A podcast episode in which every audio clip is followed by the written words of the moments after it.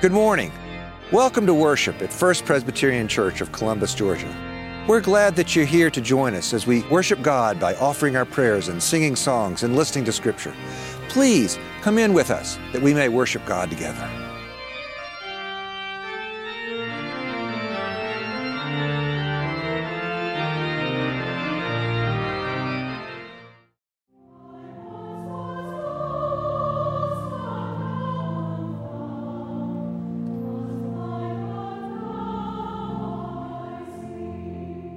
Our first lesson today comes from two sections of the book of Lamentations. It's chapter 1 and actually 1 through 6, not chapter 1, verse 16. Uh, we'll begin again, chapter 1, verse 1. Listen now to the word of God. How lonely sits the city that once was full of people. How like a widow she has become she that was great among the nations, she that was a princess among the provinces, has become a vassal. She weeps bitterly in the night with tears on her cheeks. Among all her lovers, she has no one to comfort her. All her friends have dealt treacherously with her, and they have become her enemies. Judah has gone into exile with suffering and hard servitude and she lives now among the nations and finds no resting place. Her pursuers have all overtaken her in the midst of her distress. The roads to Zion mourn, for no one comes to the festivals. All her gates are desolate. Her priests groan, her young girls grieve, and her lot is bitter. Her foes have become the masters, her enemies prosper because the Lord has made her suffer for the multitude of her transgressions. Her children have gone away captives before the foe. From daughter Zion has departed all her majesty. Her princes have become like stags that find no pasture. They fled without strength before the pursuer. And then pushing or pulling over, continuing over to chapter 3 in verse 19. The thought of my affliction and my homelessness is wormwood and gall. My soul continually thinks of it and is bowed down within me. But this I call to mind, and therefore I have hope. The steadfast love of the Lord never ceases, and his mercies never come to an end and they are new every morning. Great is your faithfulness. The Lord is my portion, says my soul, and therefore I will hope in him. The Lord is good to those who wait for him, and it is good that one should wait quietly for the salvation of the Lord. And this is the word of the Lord. Thanks be to God. The New Testament lesson this morning comes from the Gospel of Luke in the 17th chapter. Let us listen that we may hear what God will share with us this day. The apostles said to the Lord, Increase our faith. The Lord replied, If you have faith the size of a mustard seed, you could say to this mulberry tree, Be uprooted and planted in the sea, and it would obey you. Who among you would say to your slave, you have just come, who has just come in from plowing and tending sheep in the field, come here at once and sit at this table? Would you not rather say to him, Prepare supper for me, put on an apron, and serve me while I eat and drink? Later you may eat and drink. Do you thank the slave for doing what is commanded? Do you also, when you have done all that you were ordered to do, say, We are worthless slaves. We have done only what we ought to have done. The word of the Lord. Thanks be to God. Having our world upended, turned upside down, is not a pleasant experience. And many people today think that the world is being turned upside down, not necessarily in a good way. We have all sorts of fears and chaos about what is happening in our politics, in our social order, not only in our country, but in other places around the world. When we get closer to home, we are, find situations where we struggle with disease in ourselves or in a loved one, job security, aging parents or raising children, substance abuse and death, and any number of other things that impinge on us. They are but a few of the challenges and threats that loom over us in our personal lives as well as that of our community. In one way, the disciples were living in a world where things were falling in around them. And so it makes perfect sense for them to say to Jesus, Lord, increase our faith. Certainly, the order of the world made them want to ask that. But if you listen to what Jesus had said just in the verses prior to their request, you may conclude that Jesus had also rocked their world. In verses 1 through 4 of chapter 17, Jesus says, It is better to be a millstone, to have a millstone tied around your neck and be thrown into the deepest part of the sea than to cause one of your brothers or sisters to stumble. It is better to be thrown away than to create confusion and distraction in the world. And then Jesus says if a person sins against you and requests forgiveness, if they sin seven times in a day, you are required to forgive them seven times in that day. Don't wait, do it then. Most of us struggle, well, maybe you don't, but I know I do, struggle with this whole thing about forgiveness. What does it mean? But even when we ask for it in, in a halting or even uh, an incomplete way, when someone asks us for it, then we want to hold on to it. It is not a, uh, that there is a reason that in our, in our use of the Lord's Prayer, we say debts because we want to accumulate. And if we are holding debts from other people, then that means we're the winners. We want to go to that bottom line. We want to be winners. And even if it is about the subject of forgiveness, we want to win. It's part of human nature. We need faith to deal with all of these challenges with the challenge of how do we forgive, with the challenge of circumstances in our lives, with the challenge of being an impediment to someone else. We need faith.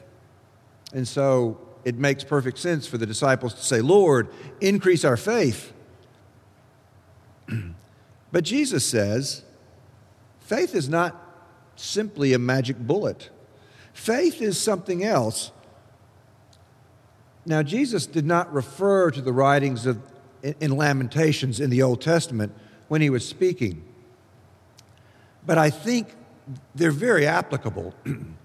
in Lamentations, it was written during the time that the children of Israel had, had been defeated by the Assyrians and they had been taken, a large number of them had been taken in captivity and physically relocated several hundred miles away from their land in Jerusalem and Judah and taken to Babylon.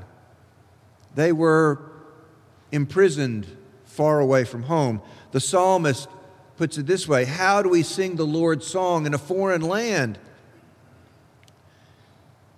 Yet, in this reading from Lamentations, there is a wailing and a despair, for that is what a lamentation is. And at the same time, there is a word of hope and of faith. Chapter 3, 20, verse 22 and 23. The steadfast love of the Lord never ceases. His mercies never come to an end. They are new every morning. Great is your faithfulness, Lord God. Great is your faithfulness, not great as ours, but great is God's faithfulness. The steadfast love of the Lord never ceases. Some translations render that, Lord, we are not cut off. Despite all of the difficulties and the troubles in the world, we are not cut off from God's faithfulness to us. It is there to reach out to and to hold on to. It is in the small things in life where great actions come. Persistence and conviction will make a difference in the small things in life. Jesus said faith is like a very small seed. And with that very small amount of faith, you can do great things. You can pick up a tree and throw it into the ocean. That seems to be both impossible and absurd for us to think of it in those ways. Yet, in a real way, Jesus is saying, with a small amount of faith, you can do some pretty remarkable things because small things matter. Small things transform us, small things have consequences. In the novel To Kill a Mockingbird, Harper Lee tells the story of a young girl named Scout in a small town in Alabama during the Depression in the 1930s. It also tells the story of Tom, who is an African American. He is falsely accused of, of a crime, but the white mob goes to the jail to try to break him out because they seek to do ill to him, to seek to do harm to him. Scout's father, Atticus, is Tom's lawyer, so he goes to the jail to try to help form a protection for, for, um, for Tom. And Scout trails along with her father. Maybe it's an early variation of take your daughter to work day. When Atticus realizes that Scout has come with him, he tells her to go home, to run home. This is no place for a little girl. But Atticus, but, but Scout persists and she stays in the shadows. And she watches the mob as they get angrier and angrier. And then at one point, she steps out of the shadows and she identifies one man, Mr. Cunningham. And she says to him, Hey, Mr. Cunningham, don't you remember me? I go to school with Walter. He's your boy, ain't he? We brought him home for dinner one time. Tell your boy, hey, for me, will you? Immediately, there's a pall that, that comes over the crowd, uneasy shifting among these men who were part of the mob. And Mr. Cunningham comes forward and he squats down and he looks Scout in the eye and he says, I'll tell you, I'll tell him that you said, hey, little lady. And the mob breaks apart. Scout whispered words of faith and grace. What was to make her think that what she would say would change the outcome of that night? She had that mustard seed faith, and she opened one man's eyes and heart and soul. And instead of ill coming from it, then there was some presence of something very, very different. We're like that, we human beings. Things are not always clear in our world. And to be honest, you know and I know that To Kill a Mockingbird is a work of fiction. It is a novel. It's not real. Yet, at the same time, there is truth there. There is power there. And the truth is that even in the midst of the challenges and the circumstances, the smallest word can transform our lives and the circumstances where, that are around us. Early in my ministry, I was the pastor of a, a, a church in a small town in eastern North Carolina. We had a session meeting, much like the session meeting that Ed reported on. And at one point, one of the elders got upset about something. I don't really remember what he got upset about, but he went into a rant. And it lasted, and everybody kind of shifted and looked at their feet, and do, you do the kind of things that happen when people get upset and didn't know what to do. And, and when he had kind of peaked and begun to settle down, one of the other men in the room looked at him and said, Charles, you know that ain't right. They had known each other for many, many years, and they were able to call upon a depth of relationship whereby faith could be borne witness to, grace could live. Yeah, and Charles knew he wasn't right, and he let that faith wash over him. We nurture those seeds of faith in our life in different sorts of relationship. Scout did it with Mr. Cunningham. Those two elders long ago did it. You may have had circumstances where you have it. We live in a world where we have to have relationships and we have to be willing to reach out. It's tough in this day and time, no doubt about it. It's tough in families, in church, in our community, in our nation. This week, maybe even today, allow yourself to live in your relationships with those small voices, those small words, uh, those small acts where you reach out and you share in faith a word of grace. You share in faith the possibility that things will be different. You share in faith the hope that what we know now is not all there is, but that God is at work among us, transforming us, making us, creating in us new possibilities, new things, new goodness.